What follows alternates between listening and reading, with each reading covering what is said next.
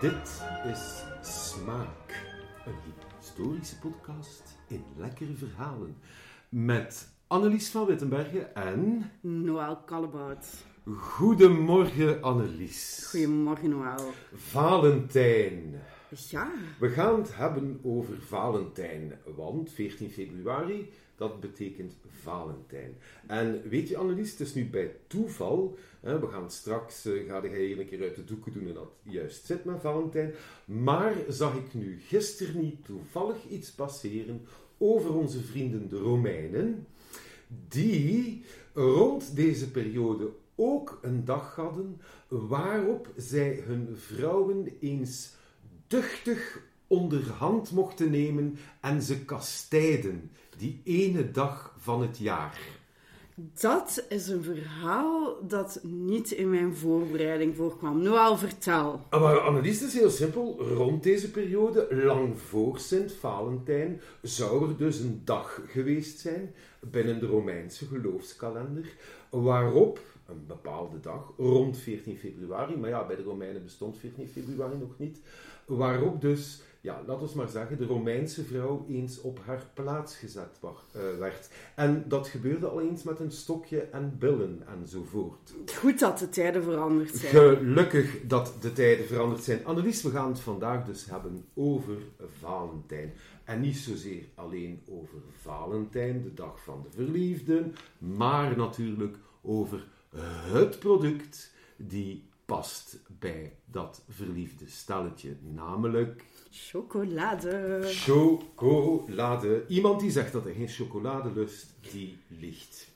Ja, en daar komen wij ook niet mee overeen, Noël. En daar komen wij niet mee overeen. Maar uh, voordat we ons uh, uh, gooien, Annelies, in die lekkere chocolade, kan je ons iets vertellen, Valentijn? Wat heeft die mens gepresteerd? Ja, we weten het niet zo goed, omdat we al, om te beginnen, niet weten wie de heilige Valentijn precies was. Er zijn daar verschillende oorsprongsmythen rond. Er zijn eigenlijk drie kandidaten. Ah. Drie mensen die de heilige Valentijn zouden geweest kunnen zijn. Allemaal met een verhaal. Maar het mooiste verhaal vind ik hetgeen waar Valentinus een priester is. Een priester in de late oudheid. Dat is een tijd met heel veel onrust, met heel veel militaire acties. Met een Romeinse keizer die een leger nodig heeft. Dat leger is bij voorkeur samengesteld uit jonge, ongetrouwde mannen. Want ja, die willen dan niet naar huis, naar hun vrouw. Ah, natuurlijk. Er is geen verlangen. Er is geen verlangen. En hij, eh, die Romeinse keizer, die verbood het dat jonge mannen zouden trouwen. Valentinus was een rebel en die deed dat toch. En zoals elke uh, vroeg christelijke heiden heeft hij dat bekocht met de marteldood. Uh, die keizer waar je het over hebt, uh, ik zag in je opzoekwerk dat dat over Commodus, zou gaan. Ja. Slechterik, hè? Slechterik. Slechterik. Uh, ik ken hem uit de film Gladiator. Ja, ja. Je ziet al vaak dat er um, rond die keizers, die dan als heel slecht gezien worden, allemaal onsympathieke verhalen ontstaan. En dit kan evengoed zo een voorbeeld zijn. Ja. De, de legende van Commodus, die ik uh, ooit uh, geleerd heb, gelezen heb in, in, in mooie boeken over het oude Rome, is dat die man uiteindelijk zou uh, gewurgd zijn door een van zijn dienaren. Dat is dan ook niet geheel onterecht, hè? Nee. Uh, nu, uh, Valentijn, 14 januari, dat is toch een bepaalde periode. als we zo naar buiten kijken, de lente zitten. De lente. We hadden het daarnet al over uh, het koppel meisjes dat hier in de tuin gearriveerd Sven is. en Hilda. Sven en Hilda, geweldig.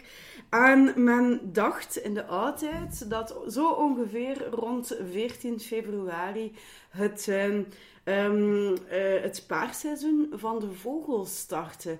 En het is ook zo dat wanneer Valentijn voor de eerste keer vermeld wordt, um, dat dat in een tekst van Geoffrey Chaucer is, van de Canterbury Tales. Yes. Um, en die heeft het over een soort vogelparlement waarin dat die vogels dan samen gaan beslissen wie de geschikte partner voor hen is. Maar ook schitterend Dus zeg. ooit heeft er een vogelparlement Helga en Sven en aan elkaar gekoppeld. Lang leven het vogelparlement, zou ik zeggen. Ehm, nu, ja, wanneer kunnen we dan spreken dat het Valentijnfeest, eh verliefde dag, wanneer dat, dat echt doorbreekt? Ja, wanneer dat de hartjes en de Ja. mollige engeltjes en Ja, zo ja, erbij komen. Dat is tijdens de Victoriaanse tijd, in Ah. Victoriaans Engeland. Men, ehm, ja, dat paste natuurlijk eh, heel hard in de tijdsgeest. Want eh, dan spreek je over een soort romantische eh, liefde. En men ontwikkelde allerlei producten rond Valentijn.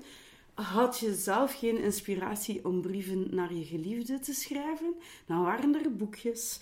Ehm, onder andere de Young Man's Valentine Writer, waar dat er voorgedrukte ehm, berichtjes stonden om naar je, ehm, ehm, om, om je, naar je favoriete vrouw. Eigenlijk is het niet de geliefde, het is je potentiële toekomstige geliefde. Valentijn Is een feest van verleiding. of is een feest van verleiding, is een feest van het aanvragen. Oh, maar schitterend. If you my partner be for life, my Valentine I shall regard. But you must be frugal wife, because the times are very hard. Die boodschappen zijn ook gepersonaliseerd. Dit is er eentje voor een eh, spaarzame handelaar. En het antwoord is eigenlijk ook voorgedrukt en zit in dezelfde sfeer, want de vrouw kan dan antwoorden worden: I'll work as well as you, dear sir. And, and though of comforts oft depart, believe me, I shall not demur, because the times I know are hard. Hoe schoon die twee zijn voor elkaar gemaakt. Ongelooflijk. hè? Alleen is het een beetje voortdrukt. En men drukt nog, eh, eh, nog andere dingen. Hè? Er, er komen kaartjes op de markt. In 1835 zijn er 60.000 kaartjes die verstuurd worden. Ehm, en door een hervorming van de post, waardoor dat dan goedkoper wordt, zijn dat er in 1840 maar liefst 400.000. Dat is fantastisch. Pardon. Ja, Ik, gezondheid. En ehm, in het Huis van Alain hebben ze ook een mooie, ehm, eh, een mooie reeks van die eh, Ja, 20e eeuwse inderdaad. Valentijnskaartjes. Het is echt een aanrader om ze te gaan Het is heel zeemzoet. Ja, Ehm, ehm, mooie scènes met geliefdes, uitleg over de taal der bloemen. Het is die overdadige, ehm, zeemzoete manier eh, om Valentijn te vieren. En in 1868 gebeurt er in heel die context iets heel eh, belangrijk voor ons verhaal. ja. Cadbury ontwikkelt de eerste doos met chocolaatjes. Een hartvormige doos met chocolaatjes. Ehm, Cadbury was eigenlijk een producent van, van cacao. Cacao die als drank gedronken werd. Ehm, maar er komt een betere manier om cacao, cacaopoeder van cacaoboter te eh, scheiden. Waardoor dat het maken van chocolade veel gemakkelijker werd. En het is een instant hit, die dozen met chocolaatjes. En eh, het heeft er eigenlijk voor gezorgd dat Valentijn zo hard met Chocola wordt, eh, ja, ja, ja, gegeven. Nu, ehm, ja, Cadbury. ja, mm, wij hebben beter. Wij chocolade. hebben Wij beter. veel beter chocolade. Maar voordat dat we daar ehm, eh, naartoe gaan, eh Annelies, kunnen we ons misschien een keer de historische context schetsen van hoe komen wij aan onze chocolade? Want ehm, ik hoor u zeggen cacao.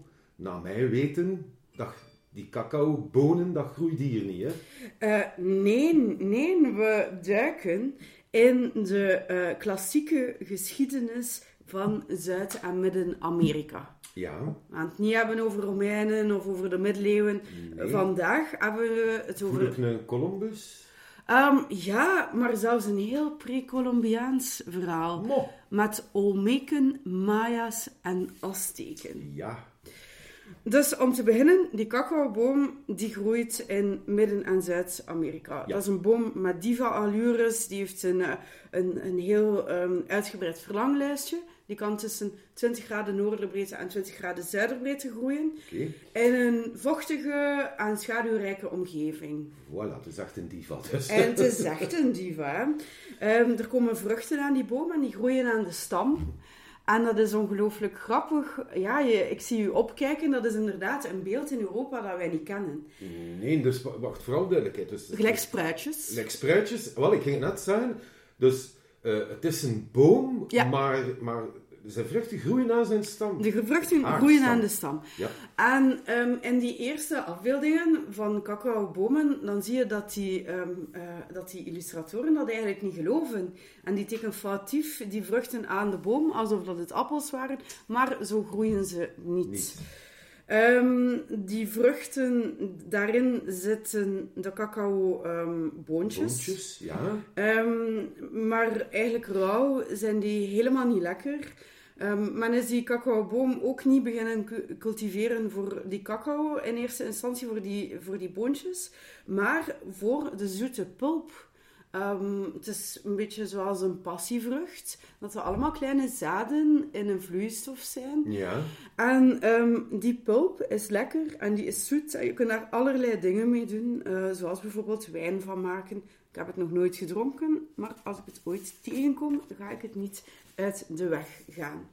Dus die boom die werd gecultiveerd en al in de oudste eh, Midden-Amerikaanse beschaving, die van de Olmeken, 1500 tot 400 voor Christus, Ehm, dan ga je zien dat, dat, dat die cacao-drank gedronken wordt. Die Olmeken die zijn gekend voor kolossale beelden, Ja. ehm, hele grote hoofden uit Ja, steen die ze ja. maken, en misschien een soort proto-hieroglyfisch schrift. Maar we weten zeker dat ze cacao dronken en dat ze toegang hadden tot alle psychoactieve stofjes in cacao. want- Oh, psychoactieve stoffen. Zeg eens aan die ja, daar, daar in cacao zit theobromine. Ja. En dat zet de bloedvaten open, je wordt er alert van. Het heeft een licht antidepressieve werking. En als je er veel van hebt, ga je er een heel, eh, heel- veel van eet, ga je er een licht high gevoel van krijgen. Waarvoor cacao allemaal niet goed is dus. Dus het is gemakkelijk te begrijpen, eens je het ontdekt hebt, dat je die bonen kan fermenteren, kan drogen, kan malen, kan mengen met water en er een drankje van maken. Ja, het is gemakkelijk te begrijpen dat je dat blijft doen.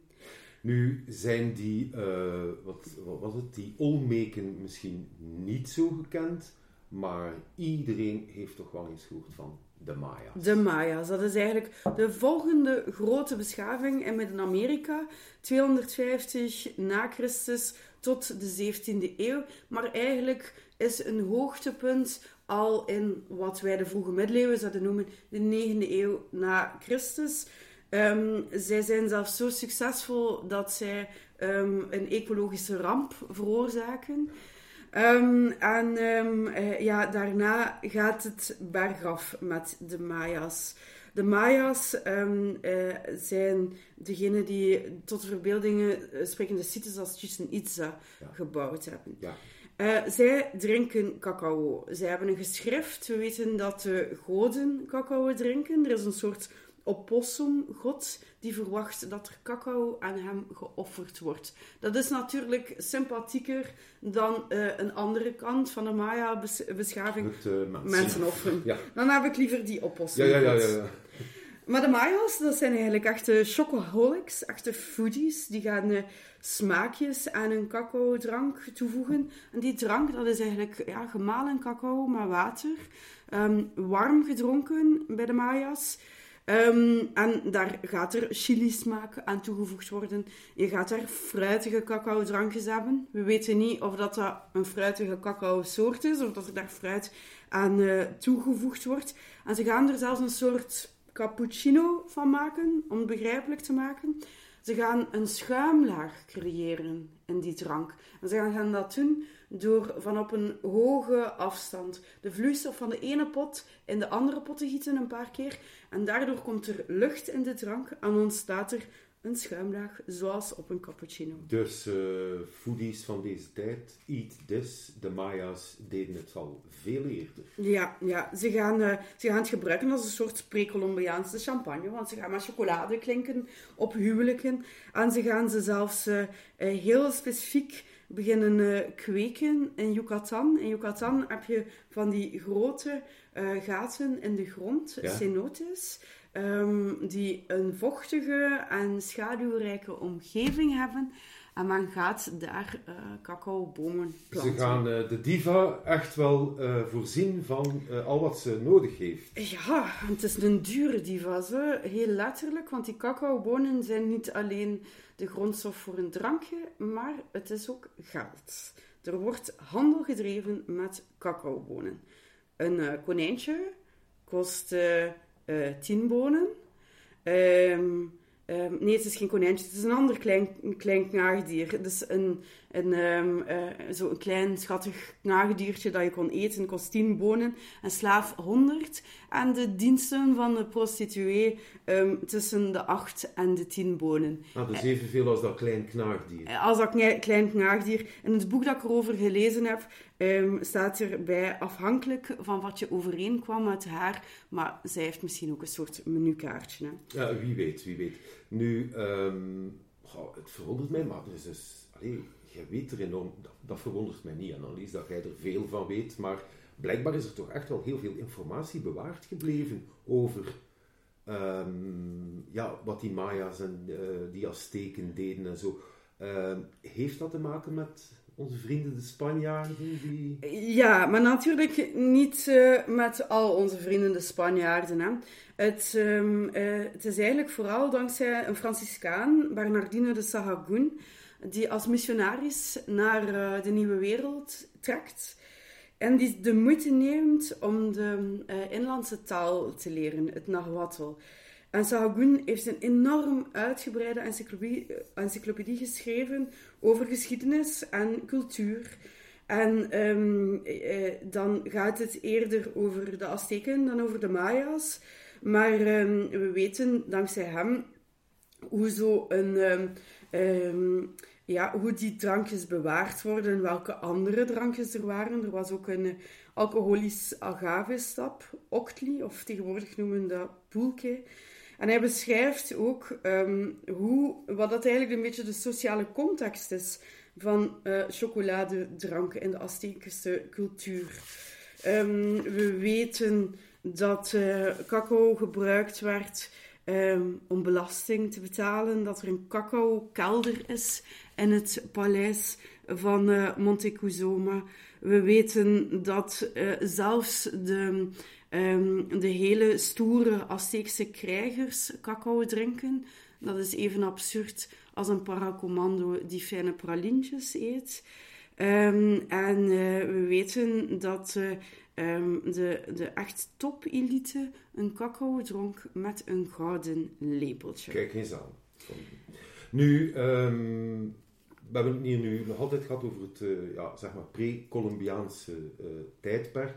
Dus op een bepaald moment, leuk voor ons, misschien minder leuk voor de originele inwoners, ontdekt uh, Columbus uh, de Amerika's. Dus er komt een enorme rijkdom eigenlijk open uh, voor ons. En ik vermoed dat die, die, die boontjes hun weg naar Europa vinden. Dat klopt helemaal. En we zitten eigenlijk op de eerste rij. Als het over de eerste keer gaat dat een Europeaan cacao ziet. Want daarvan weten we dat dat in 1502 gebeurt. We, weten dat exact. We weten dat exact omdat het Christoffel Columbus zelf is die uh, um, die, die, die confrontatie meemaakt. Hij uh, heeft verschillende reizen naar uh, Amerika gedaan. Um, hij um, wijkt door een orkaan van, van zijn koers af tijdens de vierde reis. En ze komen terecht op het eiland Guanaja. Het doet u misschien een belletje rinkelen, want tegenwoordig is er een specifieke soort chocolade met, met kleine krokante stukjes in, die nog altijd Guanaja genoemd wordt. En daar, voor het eiland van Guanaja, komen ze um, een kano tegen. Een hele grote handelskano van... Uh, eh, van de Maya's. Met ehm, ja, chique stoffen, wapens, obsidiaan. En dan, hij beschrijft het ook als een eh, mand met amandelen die in de regio gebruikt worden als geld. Die amandelen stonden hoog in aanzien, want wanneer dat er een per ongeluk viel, dan raapte die ze zorgvuldig op alsof er een oog gevallen was. Het is de zoon van Columbus die dat verslag uitbrengt. Dus eh, ja, daar hebben we het. Hè, de blik van de eerste Europeaan die cacao zag. En vanaf uh, de 16e eeuw um, zien we dat er meer en meer contact komt tussen Europese um, foodies en de cacao-drank. Men vond het in het begin niet zo interessant, want je werd er niet dronken van. Maar omdat er maar weinig wijn was in de nieuwe wereld, begon men het toch te drinken. Begon men het toch te drinken. En dan hebben we uh, ja, teksten over, over feesten in Mexico-stad, waar dat de dames cacao drinken in gouden bekers. Want vanaf de 16e eeuw is er al een verhaal dat ontstaat dat cacao een drankje was door vrouwen. Ah ja, ja, ja, ja, ja, ja. En uh, dan gaan we nog altijd cacao met schuim zien. En daar gebruikten ze een molinillo voor. Ja. En dan ja, de, um, de eer, ik heb er zo eentje mee, een uh, reproductie van een uh, historische molinillo. En je mag eens beschrijven hoe zo'n ding eruit ziet. Wel, Annelies, uh, dat is natuurlijk nooit gemakkelijk, maar het, het, lijkt mij een, een soort grote rammelaar. daar, daar lijkt het nog het best op, met twee houten schijfjes uh, die eigenlijk, ik zal het even laten horen, zo. En het, het is eigenlijk een prachtig instrument. Het eindigt dan een beetje. Rammelaar of scepter een zou je scepter, ook nog kunnen ja, zeggen. dat vind ik een goeie. En uh, volgens mij ga je daarmee als in een vijzel Ga je daarmee de bonen draaien, duwen? Weet nee, ik het, is nee. Niet, het dient niet om de bonen te vermalen. Het dient voor dat schuimlaagje te creëren. Maar, Je houdt de punt naar beneden en inderdaad, je wrijft het tussen je handen. dat is dus een, eh, een voorloper van een foammaker. Het, het is helemaal een foammaker. Zalig. Ja, eh, eh, ik stel voor, Annelies, dat je misschien toch een, uh, bij deze podcastaflevering een fotootje Een van zet, dat fotootje, de mensen het- zien. Het is, anders uh, blijft het heel abstract. Abstract. Hè? Nu, um, is niet bepaald mijn favoriete koning. Dat komt omdat ik nogal een, een, een voorliefde heb voor Willem van Oranje. Maar het Hof van Philips II. Ja, ik Daar denk, moeten we toch even naartoe. ja, ik denk dat Philips II ook niet de favoriete koning was van de uh, Midden-Amerikaanse bevolking. Ik denk het ook niet. Nee. um, maar daar zien we een ander uh, belangrijk punt in de geschiedenis van chocolade. Um, cacao, dat de transatlantische oversteek maakt. Want er is een Maya-delegatie die ontvangen wordt aan het Spaanse Hof en zij hebben geschenken mee. 2000 kwetsalveren, keramiek, um, bonen, mais, maar ook cacao. Mm -hmm. Um, dat is in het jaar 1544. Het is tot 1585 wachten tot we een attestatie hebben van een handelsschip dat cacao heeft vervoerd. Um, maar uh, betekent dat dat het dan pas was dat men in Europa cacao begon te drinken? Dat weten we niet, want er werd ook vaak cacao als geschenk uh, gegeven. Um, we weten alleen dat het immens populair wordt. Het werd gedronken in Spanje bij stierengevechten en ook bij executies van de Spaanse Inquisitie. Um, een ander, uh, minder uh, verkwikkend uh, verhaal uit de geschiedenis van cacao is dat het heel populair begint te worden voor gifmengers, omdat het zo bitter smaakt. Ja, natuurlijk. Ja, ja, dan proeft het gif dan niet. proefde het gif niet. Hoe creatief zijn wij. Ja, Ja. trouwens, er zijn ja, ook geschriften en, en bewijs dat aan het hof van Lodewijk XIV er cacao werd gedronken. Hè? Zeker, ja. zeker, want je ziet dat cacao dan van het ene naar het andere land springt. Druppelt eigenlijk door. eh, Ja, naar Italië, waar dat de Medici het eh, eh, Ja. heel erg appreciëren. Naar Frankrijk, waar dat er in de brieven van Madame de Sévigné verteld wordt dat er een be- bepaalde markiezin, markiezin een, ehm, een donker kindje krijgt. En ze zegt, ja, maar die zal wel veel cacao gedronken hebben. Oh, prachtig. Ehm, en het komt dan ook eh, in, in Engeland terecht. Relatief, relatief later dan, dan op het eh, continent dan toch. Hè? Ja, ja, ja, ja. Ik zie geciteerd hier Samuel Pepys. Ja, ja. De, natuurlijk, ehm, eh, die, die bewegingen, die nemen ook allemaal wat, wat tijd in beslag. Hè. Daar, daar zit ook een soort ja, idee over eh, dat, dat de Fransen, eh, dat de Engelsen niet per se gingen drinken wat dat de Fransen dronken. Tuurlijk niet, ja. We hebben de doortocht van cacao in Gent, dat is ook geattesteerd, want in 1635 1635. koopt de abt van Badelot cacao. Hoe kan het ook anders? Daar zijn ze terug. Ja. Onze vrienden uit de abdij. De abt van Baudelaire. Ja, ja, want het is enorm populair in kloosters en bij de geestelijkheid om cacao te drinken. Ehm, er ontstaan ook hele discussies over, ehm, is een chocoladedrank iets dat je tijdens de vasten mag eten of niet? Er is een heuse pamflettenoorlog daarvoor en je ziet dat de strenge ehm eh, jezuïeten ehm, tegenover de nog strengere Dominicanen staan, die... eh, eh, de Dominicanen vinden dat het geen vasten eten is. Ehm, maar er ook nog even bij zeggen dat die steeds grotere populariteit van cacao in Europa ook tot enorm, enorm veel leed leidt in het gebied waar cacao geproduceerd wordt. Dus dat is in de Antillen, Jamaica, eh, Martinique. Die worden intensief gebruikt voor cacao-plantages. En om Waar slaven ja, ja, ja, ja. Dus er werd cacao, suiker en koffie naar Europa gevoerd, maar vanuit Bordeaux en Nantes werden er miljoenen mensen in slaverij, slavernij ehm, weggevoerd. Dus de geschiedenis van cho- chocolade is vrij bitter. Ja, net zoals die van koffie, tabak, Ja. eh, katoen en eh, noem maar op. Ja, Nu, ehm, het drinken van chocola, dat heeft niet allee, de tand destijds doorstaan. Hè? Nee. nee, nee. Op een bepaald moment begint het ook ehm, de drank te worden van, ehm, van de katholieken, van de papperige kardinalen, de oude elite. En om evidente reden wordt het eten van brioche en ehm, het drinken van chocolade gema- eh, gemengd met water ietsje minder populair. Haar doorluchtige majesteit Marie-Antoinette zal daar wel iets mee te maken gehad hebben. Of, enfin, de mythe, hè, eh, waarbij gezegd wordt, ja, majesteit, de arme vragen achter brood en er is geen brood. En waarop dat Marie-Antoinette zegt, laat ze dan brioche Laat ze dan brioche eten. We weten ondertussen dat Marie-Antoinette dat niet gezegd, heeft.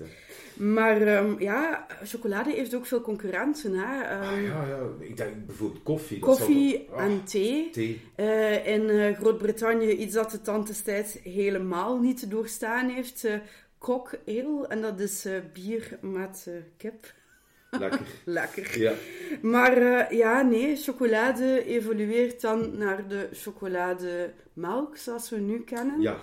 Maar veel belangrijker, naar ook vaste chocolade. Vaste chocolade is een relatief moderne. We hebben het Eh, dus over de, de, de, de reep, de, de blok. Ja. de pralines. Ja. Ehm, dat is pas mogelijk ehm, sinds een ehm, eh, technologische vooruitgang in de 19e eeuw.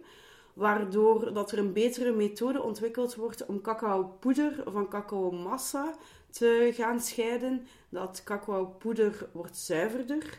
Er is ehm, meer cacaoboter beschikbaar. En men gaat die twee producten samen met suiker gaan mengen tot, een, een, eh, tot die vaste chocoladerepen. ja.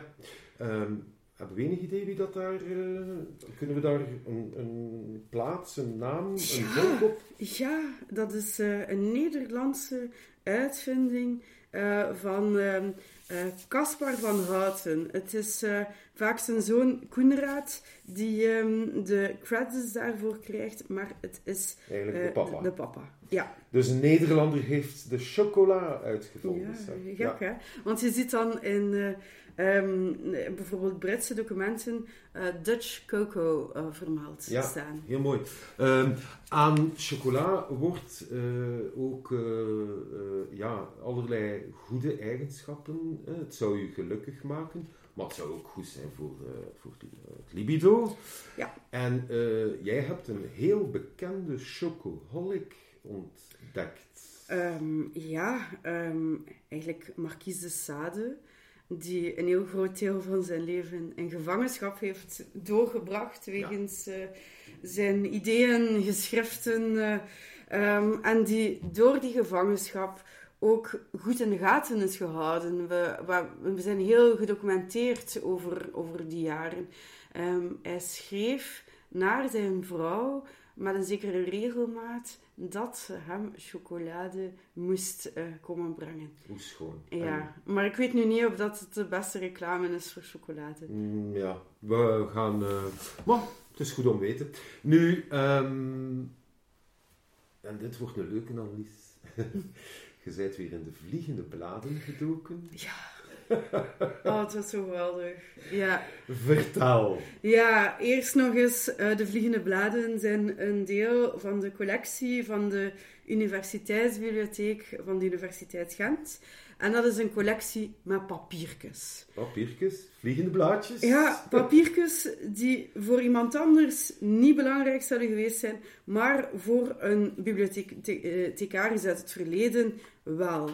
En hij heeft die in dozen gestoken en je kunt die consulteren. Iedereen kan die consulteren. En om je een idee te geven, ik heb daar zoveel schone dingen gevonden. Uh, vintage wikkels van Milka chocolade. Reclame van koekjes van de Beukelaar. Um, en heel veel um, flyers, reclameblaadjes van Gentse uh, producenten van cacao, van uh, Gentse chocolatiers. Eigenlijk, die collectie is thematisch gerangschikt en geënt op Gent. En dankzij uh, die vliegende blaadjes weten we dat er een, een, eh, een chocolatier was in de Cataloniëstraat, Singer van de Watijnen. En die chocolatier heeft um, ervaring opge, um, opgedaan bij, bij Maurice. Bij Maurice? Er is een cacao-producent Provoyeur in de Veldstraat 49 waarin dat je doosjes kunt kopen met zes pakjes cacao van 35 gram, elk genoeg voor een tas. Uh, Provoyeur geeft een korting van 10% aan zijn klanten die minstens 5 kilo per, uh, per jaar kochten. Dat oh, is best wel veel, hè? Dat is stevig. 5 kilo cacao poeder. En dan zijn we uh, eh, 1908. Daar staat er een datum op. Ja, schitterend. Er is een chocolaterie universelle van Henri Nuitens in de Sint-Jacobs Nieuwstraat. En op de Antwerpse Steenweg. En van hem hebben we zelfs een wikkel van zo'n chocoladereep gevonden. Van een tablet à la crème. En een mm. prijslijst van zijn pralintjes. We hebben geen info over de smaken, hè. Ja. Want zijn pralintjes worden gewoon... Um, um, ze hebben een andere prijs. Um, en dat wordt aangegeven met een kleurcode. Ja. Hij verkoopt ze aan een, een frank 90 de kilo. Wil de goedkopere pralintjes, dan moet je bij bakkerij Volksbelang. Um, daar um, ga je voor 0,8 frank, de helft van dat... Uh, uh, nee, um, had mij moeten helpen. Ongeveer de, hel ongeveer de helft. Ja. Ongeveer de helft van dat bedrag. Het is iets minder dan ja. de helft van dat bedrag. Um, uh, daar kan je chocolade kopen voor een democratische prijs. En dan het allermooiste uit de collectie dat met chocolade te maken heeft, zijn de kleine fotootjes van Wouters Vrijer, een chocolaterie aan de Citadellaan. Daar, hebben we, daar heb je hun fabriek. En in de winkel aan de Koestraat kon je Sinterklaas snoep, Haagse hopjes en chocolade kopen. En zij hadden van die schitterende kleine mooie fotootjes die ze ehm, bij hun chocolade verpakte. Dat dat zo'n beetje een verrassingselement had als je die wikkel opendeed. Maar schitterend. Ja, Ja, dus je kunt niet zeggen dat Gent geen chocoladestad eh, Zeker geen chocoladestad niet. was. Ehm, nu, ehm eh, Annelies, als ik u vertelde, je, je, je, zou daar, je zou er goesting in krijgen natuurlijk. Ehm, er waren in Gent ook veel, zeker in de jaren 1800, maar zelfs al in de jaren 1700, veel koffiehuizen. veel koffiehuizen. Mogen we daarvan uitgaan dat daar ook cacao... eh, Ik denk dat wel. Ja. Ja, ja. Want je ziet in andere landen, eh, in Groot-Brittannië, zie je dat de twee daar toch wel ehm, Samen. samen... Ja. Chocolade is duurder Ah, gewoon. wel, ik ging net vragen. We hebben tot nu toe hebben dus het gevoel van chocolade is eigenlijk een heel duur pro- product. Ja. Wanneer is die democratisering toegeslagen? Want de dag van vandaag, iedereen kan zich wel een pralineke permitteren. Het al wat beter dan het ander, daar gaan we het straks nog over hebben. Maar wanneer is die democratisering? Wanneer heb je, heb je dat kunnen vaststellen? Zo van, tja, dan wordt chocolade eigenlijk wel betaalbaar. Eigenlijk is het die technologische revolutie, die betere, die, die ehm, eigenlijk relatief eenvoudige manier om cacao-massa van cacao-boter te scheiden, die zorgt dat uw basisproduct een stukje goedkoper wordt. Eh, Dat komt natuurlijk dan ook samen met de industriële revolutie, waar, waarin dat cacao gaat geproduceerd worden in stoomfabrieken. Ja, Daarvoor was dat allemaal een handmatig proces. En hoe meer dat je mechaniseert, hoe goedkoper dat je eh, product gaat worden. Eh, we hebben het nog eventjes over Gent, eh, Annelies. Ook vandaag zijn er, zijn er gekende Gentse chocolatiers. Hè? Zeker. Kunnen er zo een keer een paar waar dat je van denkt van, "Wauw, als je in Gent bent. Ah, ik ben een enorme fan van de pralines van Yuzu in de. Walpoortstraat. Dat is eh, ehm, een, een familiebedrijf. ehm, waar dan Nicolas van Eyzen eigenlijk denk ik zelfs de, ehm, eh, ja, zijn, zijn grootvader en een, zelfs zijn overgrootvader hebben chocoladewinkels eh, in de Lange Munt en op de Vogelmacht gehad. Ja, En ehm, Van Eyzen is ook een kunsthistoricus. En dat zie je ook in zijn pralines. Dat zijn enorm mooie producten. Er is zoveel aandacht voor, voor esthetiek. Zelfs de, de papieren zakjes die je meekrijgt zijn zo mooi vormgegeven. Maar vooral de chocolade is zo goed. Zo creatief. Eh, zo een leuke combinatie van smaken die je in een, een eerder standaard aanbod niet gaat gaat vinden. Ik, heb, eh, ik heb ook een favorietje. Bij mij is dat eh, de Duitsgaver. Op de hoek van de Margelijnstraat. Och ja. Dat is een jonge gast. Ja. Het is een oud-leerling van de hotelschool. Mhm. Maar die maakt ongelooflijk creatieve en ik dat gezegd ook esthetisch. En die smaakjes, eh, het is echt ook fantastisch. En inderdaad, dat zijn zo, we hebben in Gent toch wel een aantal topzaakjes de dag van vandaag. Hè? We zijn verwend op eh, alle gebied. Maar we mogen één echte, oh, echt, niet vergeten in Gent. Een Gentse trots. Das Kalides. Das. Ja. En Leonidas. En Leonidas. Dat is inderdaad ook, ook een. Hè? Een familie die eh, in de jaren 20 van de 20e eeuw naar België ehm, kwam en daar een banketwinkel begon. En zich uiteindelijk ehm, gaat specialiseren in eh, pralines. Ehm, en dat is eigenlijk een merknaam, Leonidas, die veel groter is geworden dan Gent. Hè? Ja, enorm. Hè? Ja, dat is... eh, ik denk, laten we eerlijk zijn... Ik denk dat er geen ene toerist weggaat uit Gent Zonder een, eh, zonder een, een Leonidas. Pas op, want allee, ik wil hier de andere chocolatiers, een Van Oerbeke, eh, zelfs een blog, hè, die, die ook wel chocoladekes in de vitrine liggen had. Ik wil die allemaal geen oneer aan doen, want dat zijn fantastische chocolatiers. Maar ik denk dat, eh dat Scalidas en Leonidas op dat vlak dan Gent wel eerst en vooral op de wereldkaart gezet hebben. Hè. We hebben toch maar chance met ons Gent, hè. Annelies, we hebben ongelooflijk veel chance met ons Gent. En zijn dat geen mooie woorden om alweer deze heel smakelijke aflevering uh, mee te beëindigen. Dames en heren, dit was Smaak, een historische podcast in heel lekkere verhalen.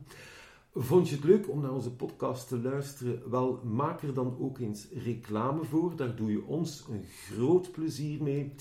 Uh, vertel het aan 1, 2, 3 vrienden dat ze zich via de uh, gewone kanalen uh, kunnen lid maken van deze podcast.